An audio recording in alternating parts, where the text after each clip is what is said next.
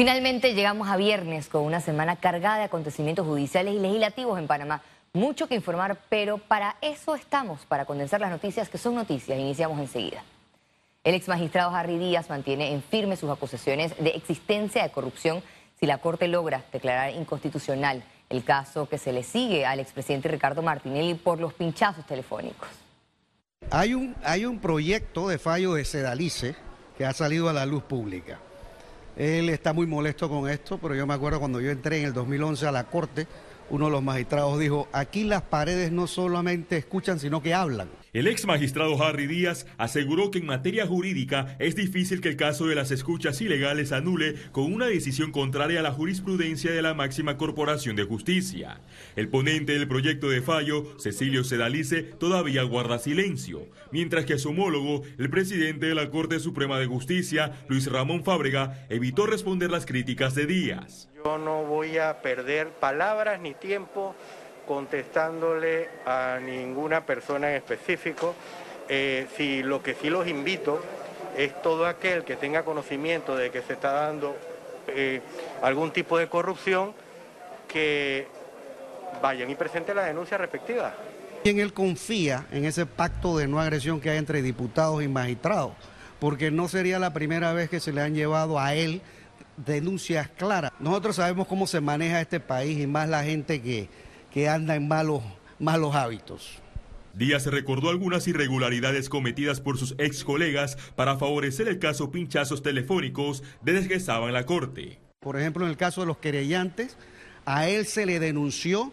Yo públicamente hice una ampliación en la, eh, que se le mandó a la Asamblea, señalando que como muy poco había abuso de autoridad de parte del magistrado Ayú Prado y de parte del magistrado Fábrega, que intentaban notificar, cuando el, señor Martinelli estaba preso en los Estados Unidos, intentaban notificar una supuesta nota solicitándome una audiencia de imputación. Carlos Herrera, delegado querellante del proceso, tiene su tesis en este nuevo escándalo judicial. Nosotros eh, somos fieles convencidos de que esa filtración se originó del propio despacho del magistrado Sedaliz y que esa filtración obedeció a dos temas. Primero, lanzar presión sobre el resto de los magistrados que apresuren la discusión del proyecto y dos, que es la más importante, ver cómo reaccionaba la ciudadanía, los frentes jurídicos y la sociedad civil. Este viernes, la Fiscalía culminó la presentación de las pruebas con la comparecencia del ex magistrado del Tribunal Electoral,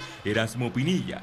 Los querellantes estiman que el proceso contra Martinelli termina a mediados de noviembre. Félix Antonio Chávez, Econius. El presidente Laurentino Cortizo durante su gira de trabajo en Veragua se pronunció en relación al polémico proyecto Fallo sobre casos pinchados telefónicos. En el tema del documento del magistrado Sedalice, por supuesto que yo no voy a comentar o responder esa pregunta porque ahí también hay un respeto hacia ese órgano del Estado. Yo lo único que le sugiero y le recomiendo a los panameños y panameñas que tienen una oportunidad de trabajar por la justicia, que es la columna vertebral de nuestra democracia. Que solo hagan lo correcto. ¿Qué legado le pueden dejar a sus hijos y familiares? Hagan lo correcto. No se olviden de lo que dicen las olvídense del tema de redes, olvídense del tema de que me dijeron en un tal medio tal cosa. ¿Qué le dice su conciencia?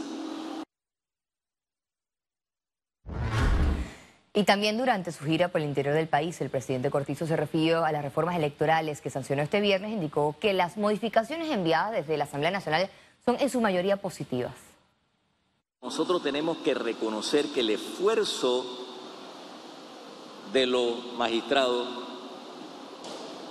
de la Comisión de Reformas Electorales y de la gran mayoría de los diputados en las modificaciones que acabo de sancionar en la mañana la mayoría de esas modificaciones mejoran el código electoral. El presidente del Partido Panameñista, José Isabel Blandón, reveló que su colectivo analiza presentar un nuevo anteproyecto de ley para reformar el Código Electoral de Panamá. Bueno, nosotros estamos considerando presentar un anteproyecto de ley. Porque entendamos lo, lo siguiente. Había tres opciones después de aprobar el proyecto en la Asamblea. El veto presidencial y bueno, aquí vimos que el presidente vetó lo que era obvio que tenía que vetar porque era una extralimitación de funciones de parte de la Asamblea que era decretar una amnistía.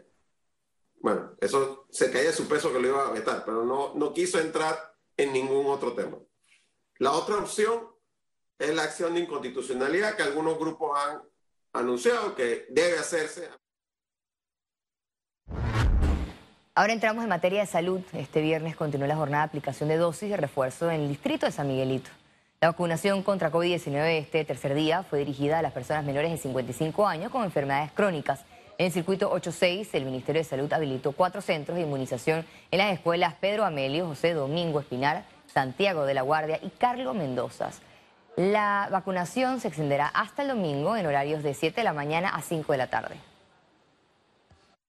tienen que haber tenido seis meses después de haberse colocado su segunda dosis para poder recibir la tercera dosis de refuerzo. Traigan la tarjeta de vacuna porque es el personal que está en la entrada que puede verificar inmediatamente si eh, ya les puede, se le puede colocar su tercera dosis de vacuna. Recuerden que esto, este es un virus que todavía no se ha ido, está con nosotros y tenemos que seguir con todas las medidas de bioseguridad y una manera que nosotros podemos combatir este virus es colocando, colocando nuestras vacunas.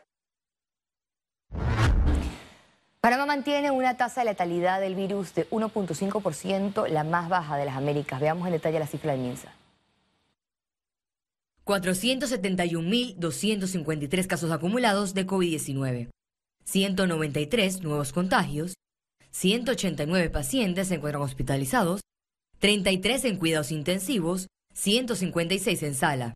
Se reportan 461.623 recuperados clínicamente. Un total de 7.306 fallecidos, de los cuales 3 se registraron en las últimas 24 horas. Total de vacunas aplicadas, 5.756.364 dosis.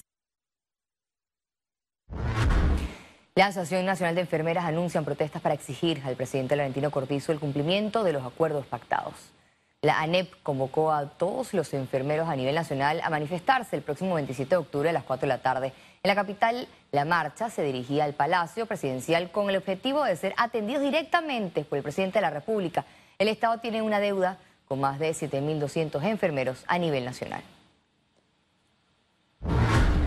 Copa Airlines se sumó a las iniciativas del mes por la prevención del cáncer de mama. Este viernes, Copa Airlines develó su logo de la cinta rosada Hazlo a tiempo, que llevarán 15 aviones de la flota de la compañía como parte del mensaje de prevención y concientización para la detección temprana del cáncer de mama. El logo de Hazlo a tiempo irá en 15 de nuestros aviones que llegarán a más de 60 destinos durante todos los días. Así es que pues el mensaje trasciende de Panamá a todo, eh, a través del Hub de las Américas, a toda la región. El Aeropuerto Internacional de Tocumen, esto es una actividad que se hace año tras año junto a Copa y de verdad que nos encanta. Primero es un punto de paso del aeropuerto de Tocumen. Mensualmente transitan casi 950 mil personas ahora, post pandemia. Entonces, concientizar y utilizar esta área de paso para concientizar en un tema como este a las personas, pues para nosotros es una obra muy linda. Además, en la tarde la aerolínea realizó un vuelo rosa como parte de sus iniciativas del mes. Eh, todas nuestras tripulaciones van vestidas de color rosa y ese, llevan ese mensaje de prevención a todos los eh, pasajeros del vuelo. Con la intención de recordar a las señoras la importancia de la realización de una mamografía al año. Es, ya se termina el año, es un recorderis, si aún no has hecho tu mamografía, prográmala Recordar que la idea no es hacer la mamografía en el mes de octubre, es hacer una mamografía una vez al año. En la conferencia de lanzamiento participó la primera dama de la República, Yasmín Colón de Cortizo, que lidera la campaña Uniendo Fuerzas contra el Cáncer.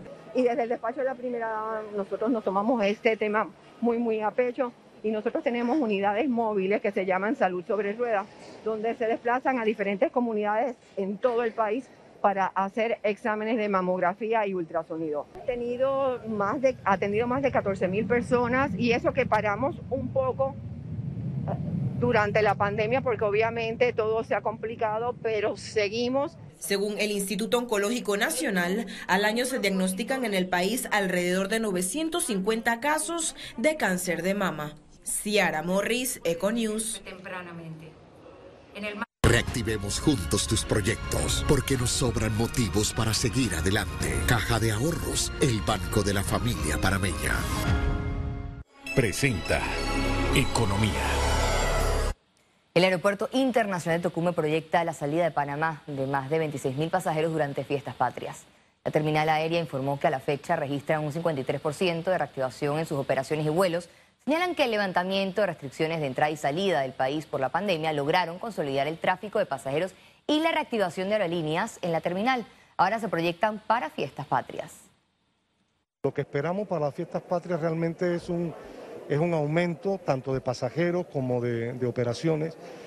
Estimamos eh, cerrar los días que comienzan entre el 29 y el 5 con aproximadamente unos 26 mil pasajeros saliendo de, de Panamá, lo cual es un aumento considerable entre los 2.000 y 3.000 diarios que teníamos, vamos a pasar a tener cerca de 4.000, 4.500 pasajeros. En el regreso, las estimaciones para el día 5 de noviembre están por alrededor de 8.000, 9.000 pasajeros entrando al territorio panameño.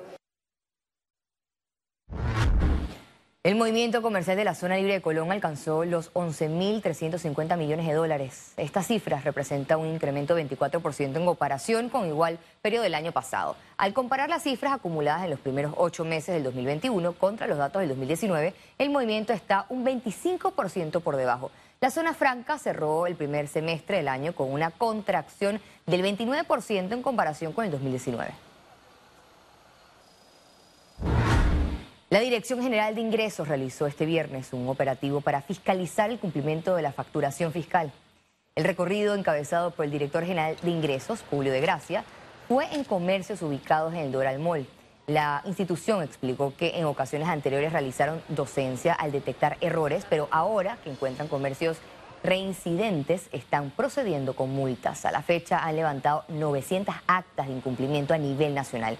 Las multas oscilan entre los 100 y los 5 mil dólares.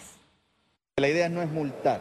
Lo, el llamado y agradeciendo a los medios de comunicación es que por favor cumplan. Lo importante también de pedir su factura. Hay muchas actividades que no te la dan. Y es más, no te tienen que pedir que si la quieres o no. Es una obligación darla y recibirla por parte del consumidor. Porque de esa manera estamos contribuyendo en una recaudación a través principalmente del 7% y también de que estas empresas que están obteniendo su ganancia, principalmente luego la activación, reactivación económica, que también de manera justa entreguen lo que deben al fisco nacional. Economía fue presentado por Reactivemos juntos tus proyectos, porque nos sobran motivos para seguir adelante. Caja de Ahorros, el banco de la familia parameña. Al regreso, internacionales. Quédese con nosotros, ya volvemos.